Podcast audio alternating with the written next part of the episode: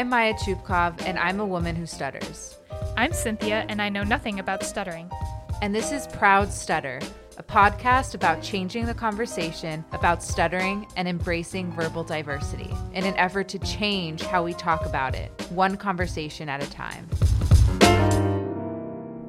Welcome back to Proud Stutter. We are so excited to interview our first guest, who is a person who stutters, author James Hayden. Uh, his book, Dear World, I Stutter, a series of open letters from a person who stutters, uh, which was released in December of 2017. His book is a recommended resource for many universities and stuttering organizations. Um, he is also a TEDx speaker and has spoken to many audiences about his experience with his stutter. I just want to say how thankful I am to have the internet during these times. I feel like the internet has really built such a great community of people who stutter, and it really has allowed James and I to meet. And one of the things James and I talked about before is how difficult first impressions can be for us as stutters.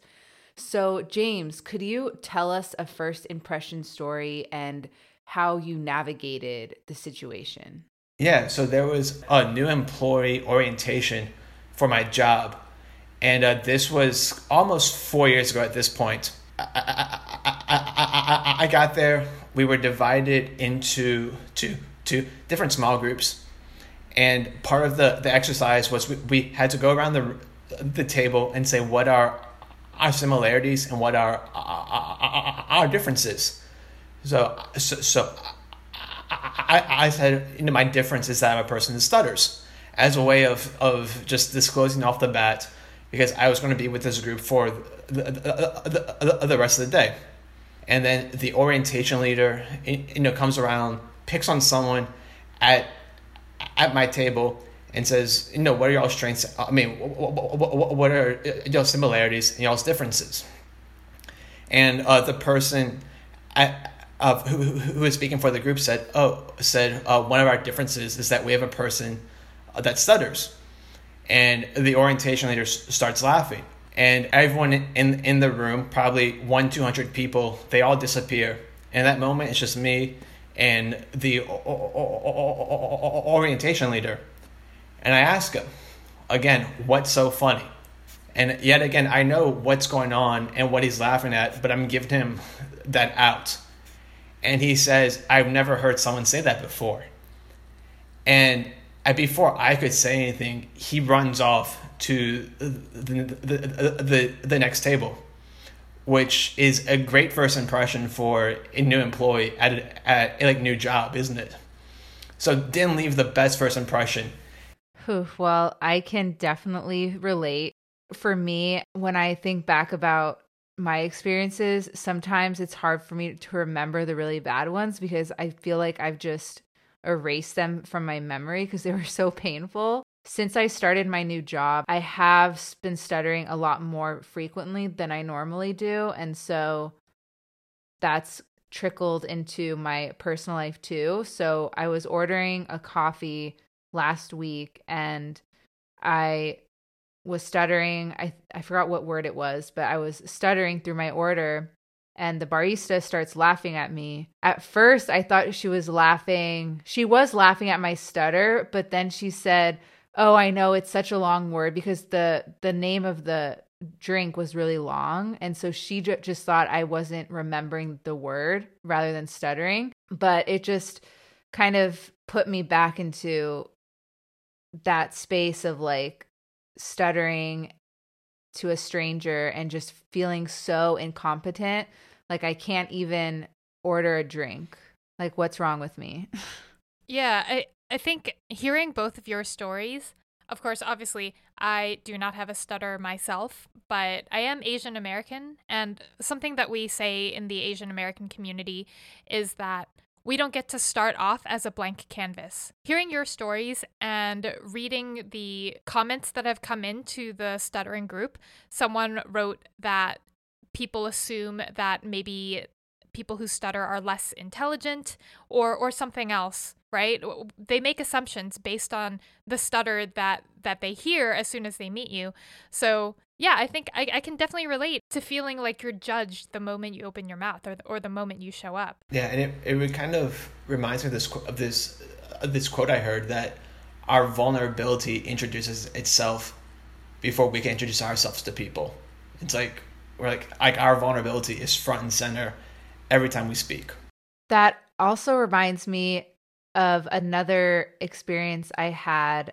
I went to Cynthia's nonprofit gala. She works at Mission Bit, which is a organization that puts on programming workshops for kids in public schools in San Francisco to learn how to code. And that was the first time since shelter in place that I was in a sea of people I didn't know.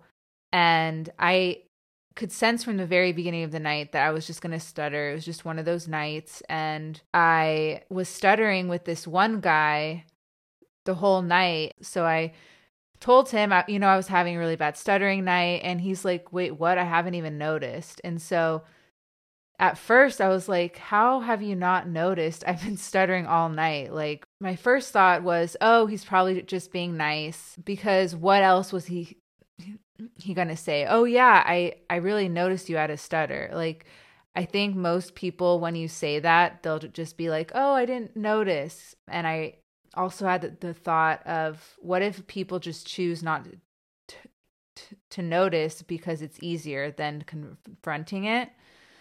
So, it's kind of like the elephant in the room, like people sense that there's something different about your your speech but just choose to ignore it because it's more awkward if they bring it up. Have you ever thought about that james? Yeah yeah I, there are times when i'm stuttering and i'm thinking like this is a really rough starting moment how they how are they not noticing it or not commenting but i've learned that I think we as people who stutter, we care so much more about the fact that we stutter than other than other people. I've noticed even if they don't say anything, I can tell by their facial expressions. They're like, "What's going on here? Should I say something? Should I not say something? What's the best way to handle this?" So in those cases, I'll just say, "Oh, I stutter," and you can see they lose their their inquisitive facial expressions. The elephant in the room is addressed, and I find the conversation gets better. Do you ever feel like that is a burden for you? Because it, that definitely sounds like a positive experience of, oh, by the way, I have a stutter. And they're like, ah, got it. Yeah. But does it ever feel like, oh, I have to now tell people that I stutter because the moment it comes up, I have to explain myself? Back in the day, it did. Uh, so for a very long time, identifying as a person who stutters was like the last thing that I wanted uh, uh, to do. So I would either like hide the fact that that I didn't that I was a person who stutters. I would pick out different words. I would like put my words in different order. For example, instead of saying, you know, where's Walmart, I would say the Walmart. You know, where is it at? Not the most like coherent sense, but you, it gets it gets the job done. But over the past couple years, and the more I've gotten involved in like writing in the, the, the stuttering movement, I've found that it's just easier to uh, uh, uh, disclose it, and it makes those conversations easier. But yeah, there were times when it's like, man, I don't want to do this, or or even now on on my really you know rough days, and I know I have like this big speaking event, or I'm going to be around a bunch of people who I don't know. It's like do I disclose? Do I not disclose? What's the best way to disclose? Do I want to do this? Like, yeah, there's still those days where I'd rather not have to deal with this, but I still choose to see like the good of stuttering and the good that's brought me and find an interesting way to disclose. And I find by disclosing and having those conversations with people, they know how to better interact the next time they meet someone uh, that stutters. So, so that makes it worth it. Yeah, I can definitely r- r- relate, James, t- to your journey from hiding, trying to hide a stutter every chance we could could get and then just trying to constantly think about your stutter and think about how to to hide it and how to avoid certain situations i think now that i have this new mindset around taking pride in my stutter i it's just changed my life so much and i'm wondering if um if that was a similar f- feeling for you as you were writing your book. Yeah, for sure. Because I no longer, like you mentioned earlier, when you try to hide the fact that you stutter, and now I'm open about it. I know I'm going to stutter. Okay, cool, whatever. Like there's more important things, you know, going on in the world. And if the person I'm talking to has a negative reaction to it, then that says more about them than it says than, than it says about me. And by writing my book, that did help me get to uh, uh, uh, that that point because in the book I'm very emotional and honest and vulnerable about this about about this part of myself. I'm curious about why you decided to write a book. I mean, why did you decide to write instead of doing something else? I know Maya decided to to do a podcast. I just think both mediums are really interesting, like especially for for Maya to do a podcast uh, where she does have to speak and kind of confront what she's talking about in every episode as part of the podcast. So, my question for you is why did you decide to write it? This idea came to me closing in on five years. Uh, so, it was early 2017. I was at my first job out of college and I was, you know, miserable there to, to, to put it lightly. It was one step below my dream job at my dream company. And I had it and I was miserable there. And I got that job four months after I graduated. And within a year and a half, I wanted out, was not happy. So I was trying to figure out the next step. I did a little bit of guest lecturing at my local uh, university and I realized that I liked it and that it was uh, cathartic for me. And the one topic that I wanted to avoid for all those years was a topic I enjoyed to, to, discuss and talk about, which was I found that I found that weird at the time.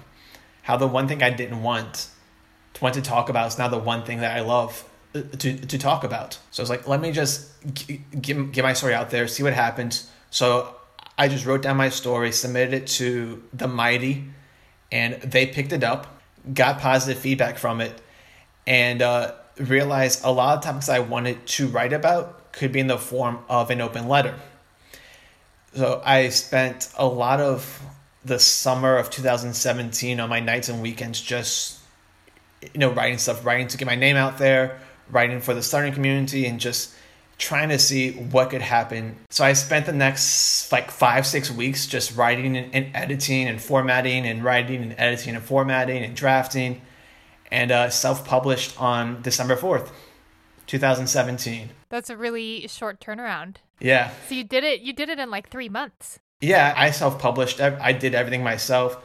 So there's probably some commas missing or extra commas or formatting issues, but whatever. I didn't know where this book was going to, uh, to take me. Wow, that's very inspiring. And I started the podcast because I started opening up about my stutter. And after doing that, it made me realize how much better I felt about myself. Ever since I've started recording and talking about my stuttering, it's just been the most gratifying experience because I'm able to tap into my creative side. And it also has allowed me to really find the language that I never had to describe my stuttering. I read your blog post about kind of entering a virtual work environment and how that was for, for you and how hearing yourself talk was hard, especially if you're like recording yourself. Um, and so I'm just curious because I have a Facebook Live event that I have to do ne- ne- next week, and I'm really nervous about it. And I'm wondering, just um, from your experience with that, do, do you have any advice um, for me or um, a, a, a, a listener that might have a public speaking event? I think the best advice is just to do it. Just just do it. Um, I know for me, my audience d- didn't care that I, I stutter. It was a non-issue for me, and by doing it, whether we stutter or not, that's a like W for us. It's a win. It's a victory that deserves to be celebrated, and it shows that like we're not letting our stutter like hold us back. That is really good advice. Thanks so much, James, for that. And also, thank you for being our first guest on the pod who stutters. We really loved having you, and it was such a great conversation. And that's it for this episode. I'm Maya. And I'm Cynthia. And you've been listening to Proud Stutter. This episode of Proud Stutter was produced by me, Maya Chupkov, and edited by me, Cynthia Chin. Our music was composed by Augusto Deniz, and our artwork by Mara Ezekiel and Noah Chupkov. If you have an idea or want to be part of future episodes, find us on Twitter at Proud Stutter. You can also find us at www.proudstutter.com. Drop us a note or share a voice memo. What's your stuttering story? What topics would you like us to cover? And what are you curious about? And if you like the show, you can leave us a review wherever you are listening to this podcast. More importantly, tell your friends to listen too. Until we meet again, thanks for listening. Be proud and be you.